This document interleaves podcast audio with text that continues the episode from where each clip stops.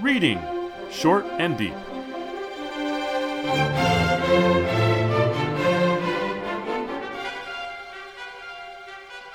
Hi, I'm Jesse, And I'm Eric. and today we're reading Short and Deep Death and the Compass by Jorge Luis Borges.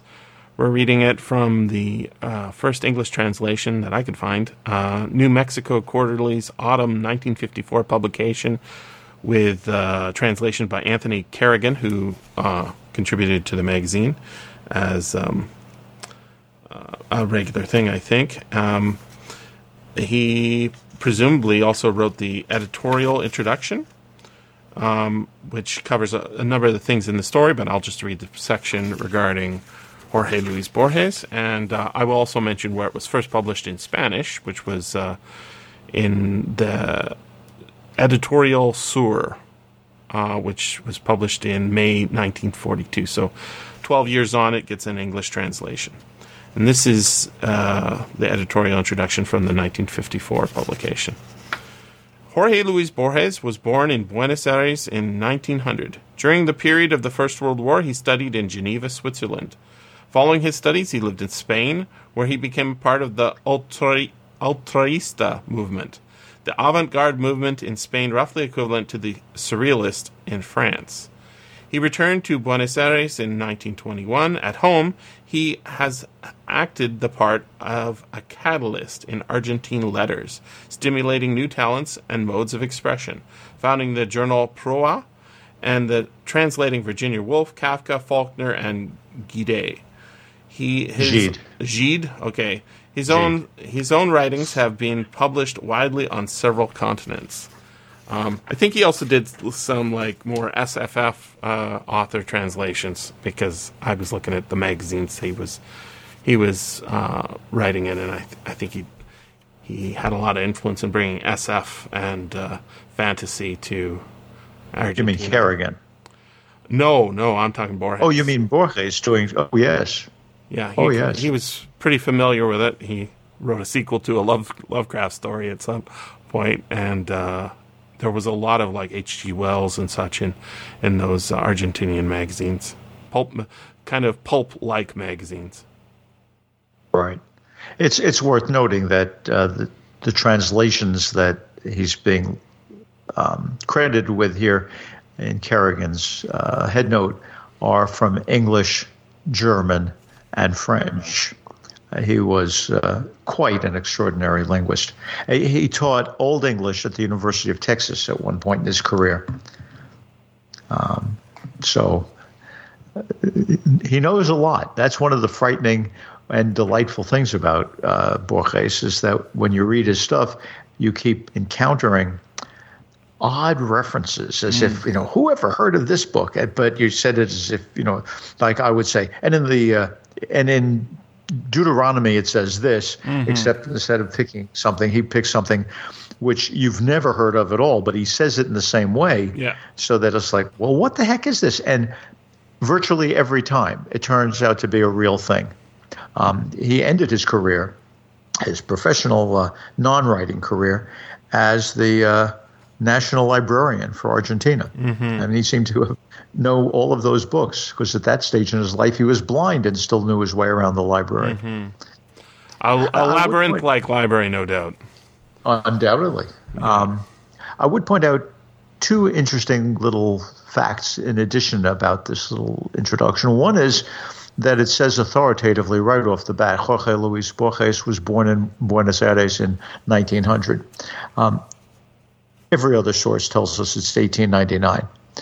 Um, the second is that the journal that Borges is credited with founding is called Proa. Proa is a very interesting term. It refers to a kind of boat, ship, um, used in Indonesia, I believe, which has a prow at either end. That is, you can sail it in both directions. Um, so when you sail into port, you don't have to, you have no problem sailing out. You don't sail out and turn around. You just sail out. It just changes its directions.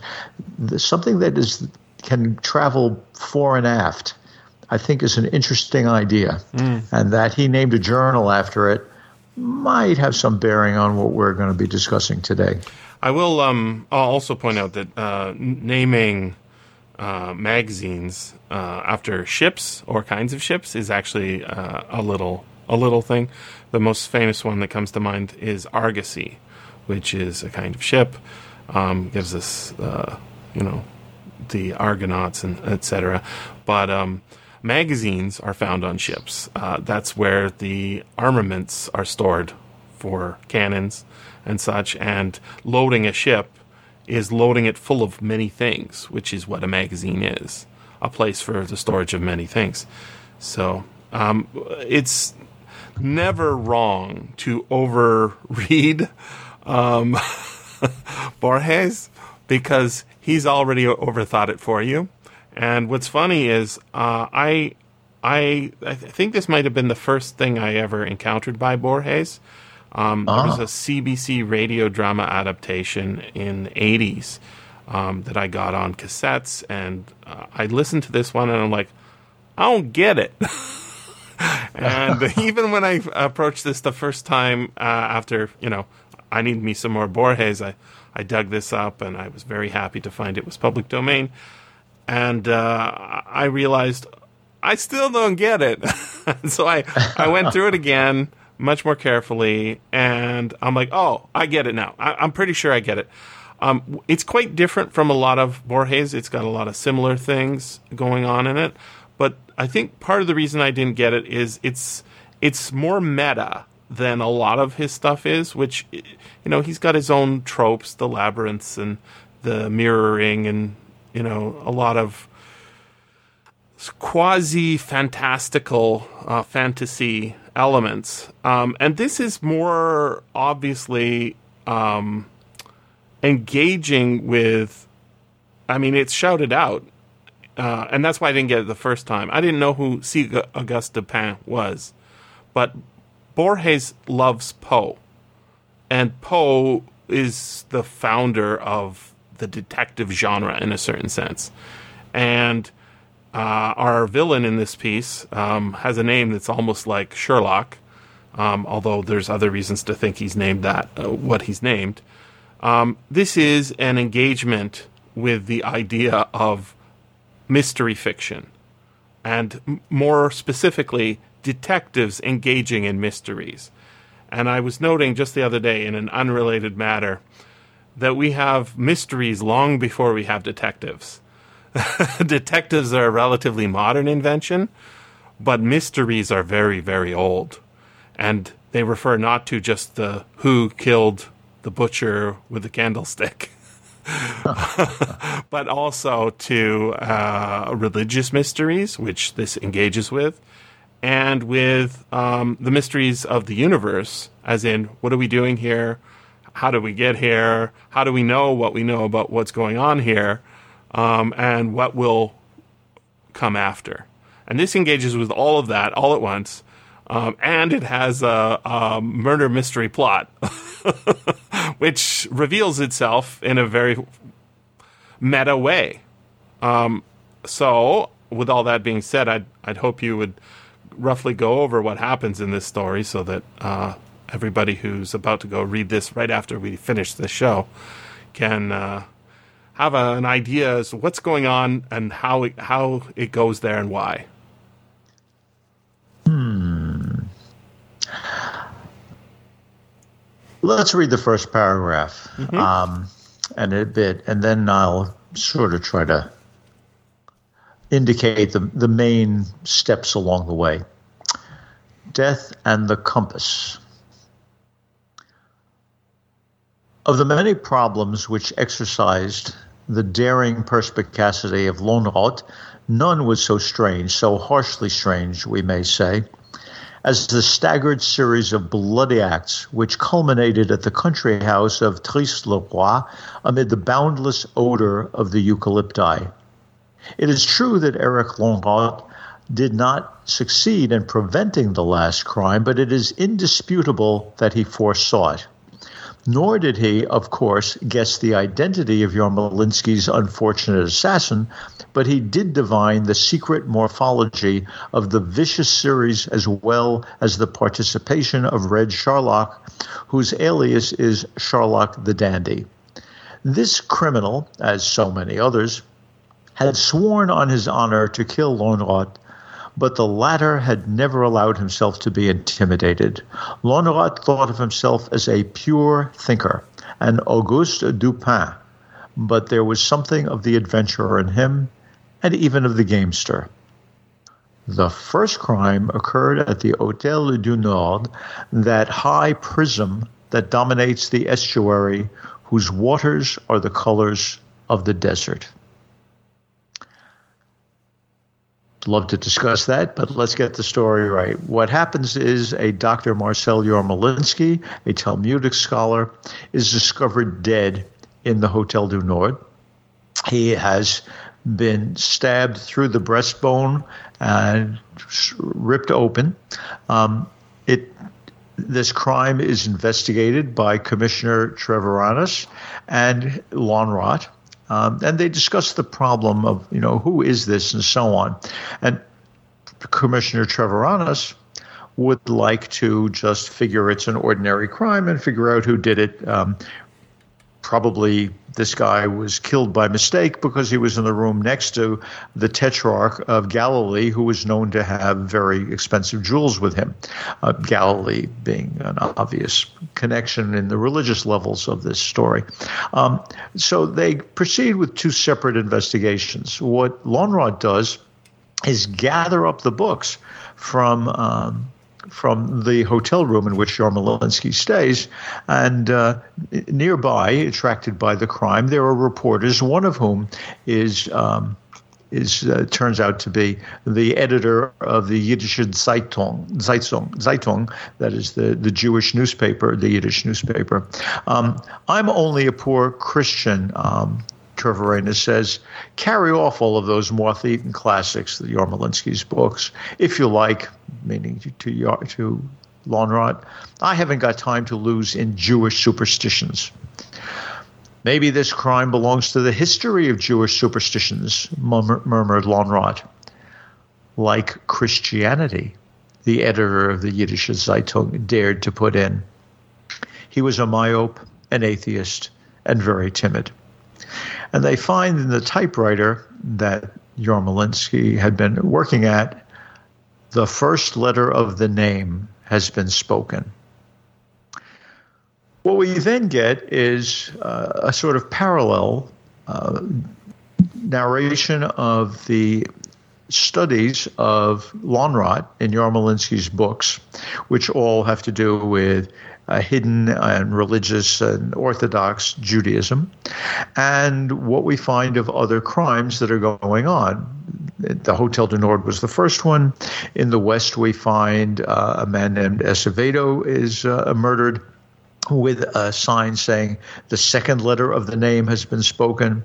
In the uh, East, there is a kidnapping um, and a letter is written in a rhombus, uh, which decorates the d- walls of a paint shop, the outer walls of a paint shop, saying the last letters of the name, letter of the name has been spoken.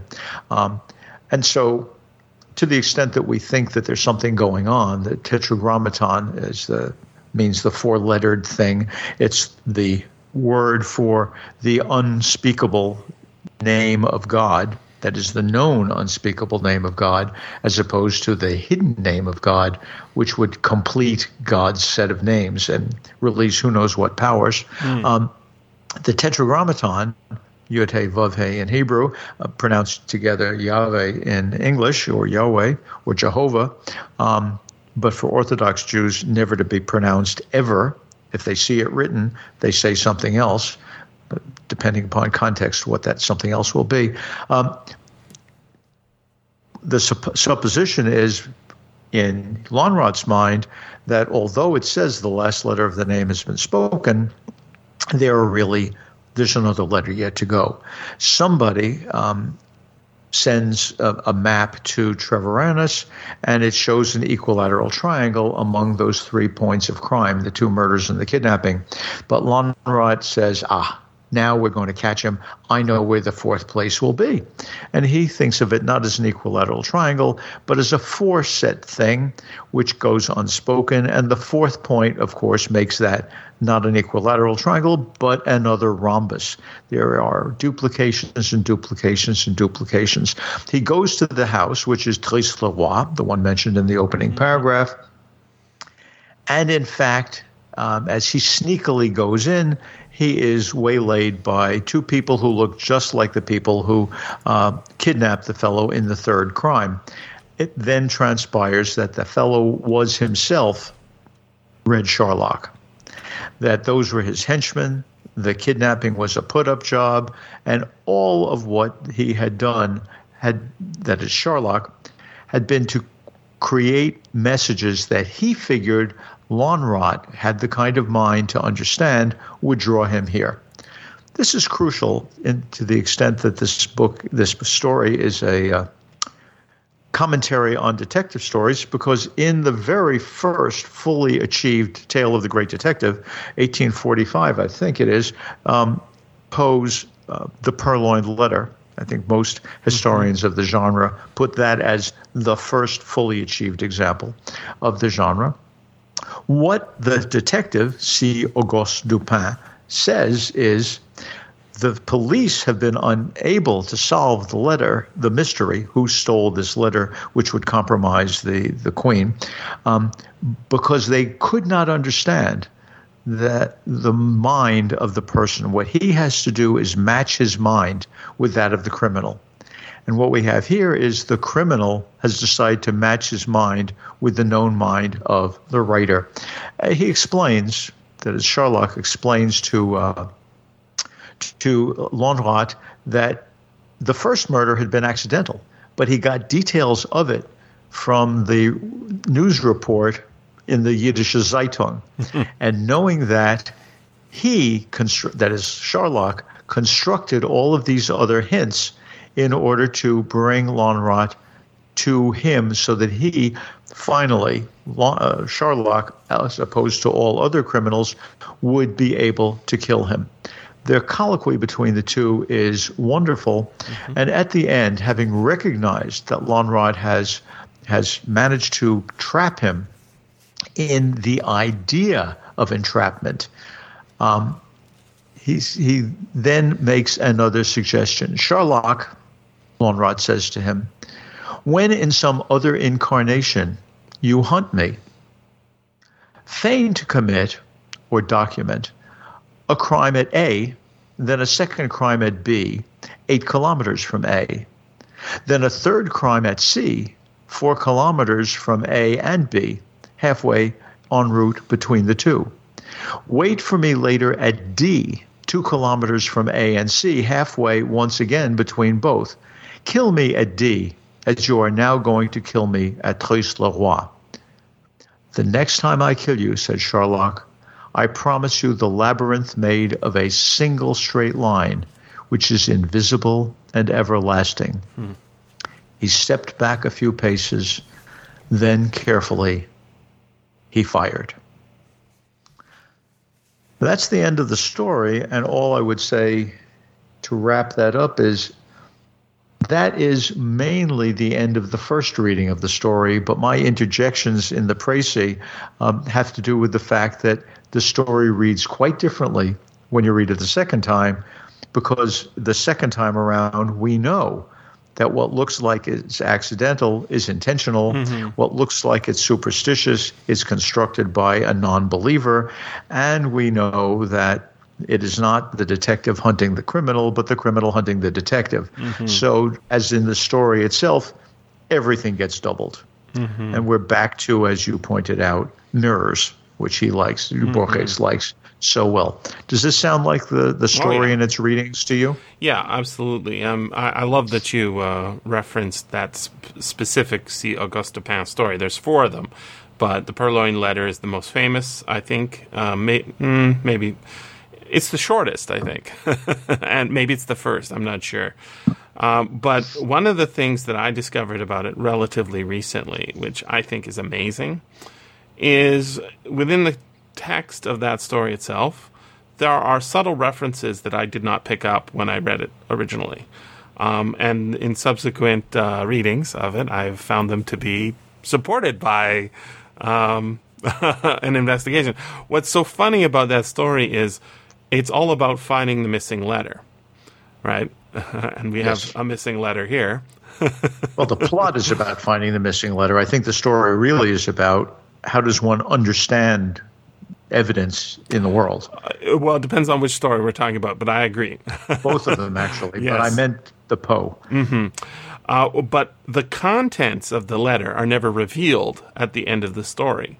However, they are inferable. and Yes. um, what's funny is it it it is a much more monstrous story once you know the contents of the letter. And uh, maybe we'll leave that for another time. But um, I think that that uh, what's so interesting here is we have a similar ending in that. Uh, what we thought of as sort of a Sherlock Holmes style murder mystery, a serial killer uh, investigated by an unusual detective, um, is actually uh, uh, all designed to get the detective.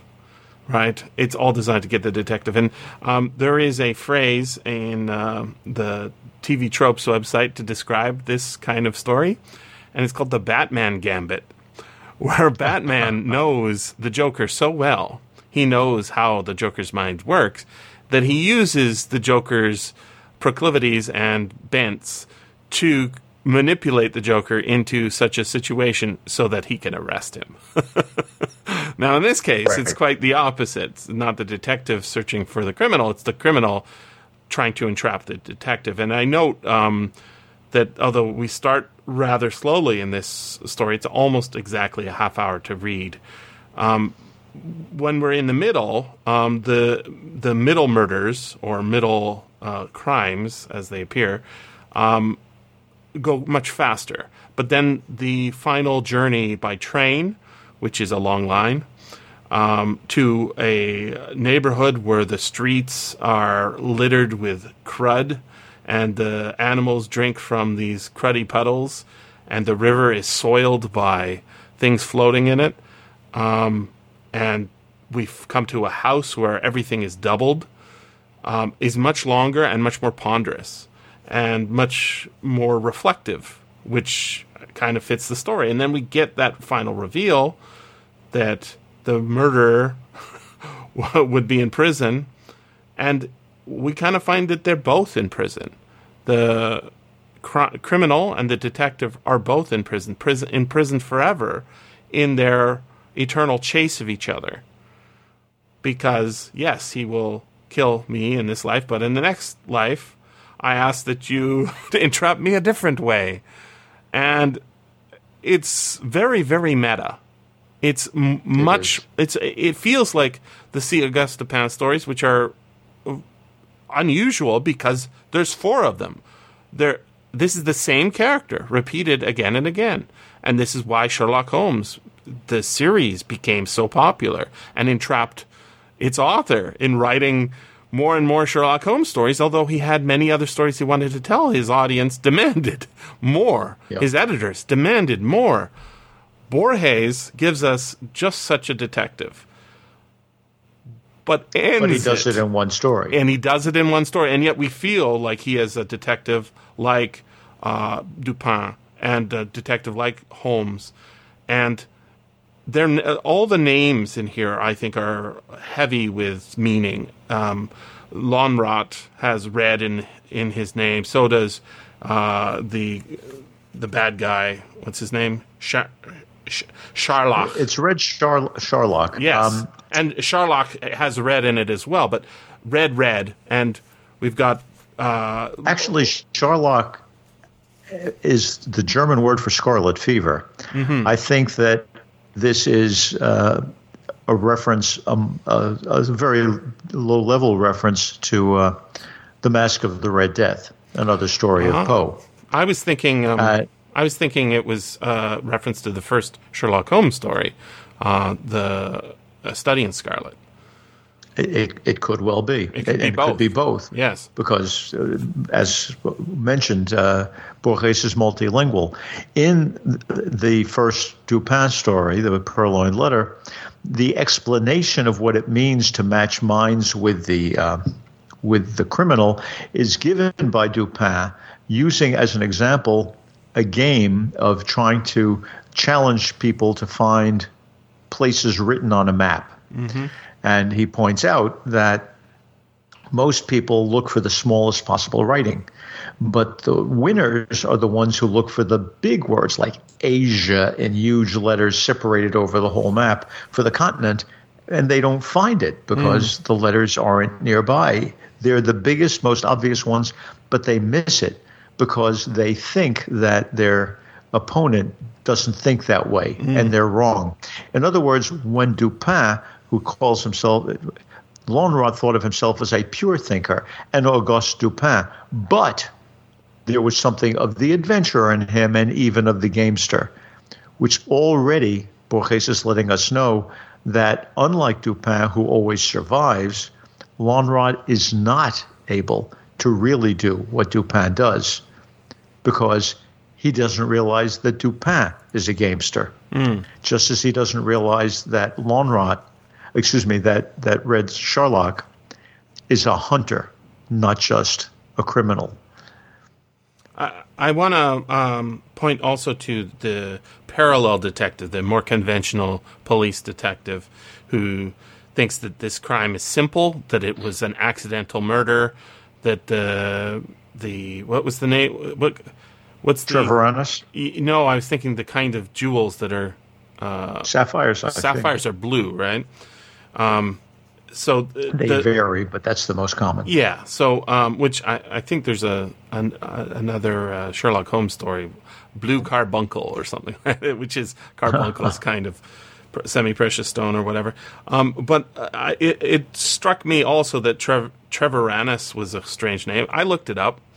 Um, this is uh, an early forerunner of, um, of a guy uh, was an early forerunner of evolution, a German named Gottfried Reinhold Treviranus. Um, and in uh, our copy on page 262, the second paragraph, I just I was thinking how interesting this is. It I'll just read. The third crime was produced on the 3rd of February. It was, as Treviranus must have guessed, a mere mockery, a simulacrum. I am Griffanius Ginsburg Ginsburg.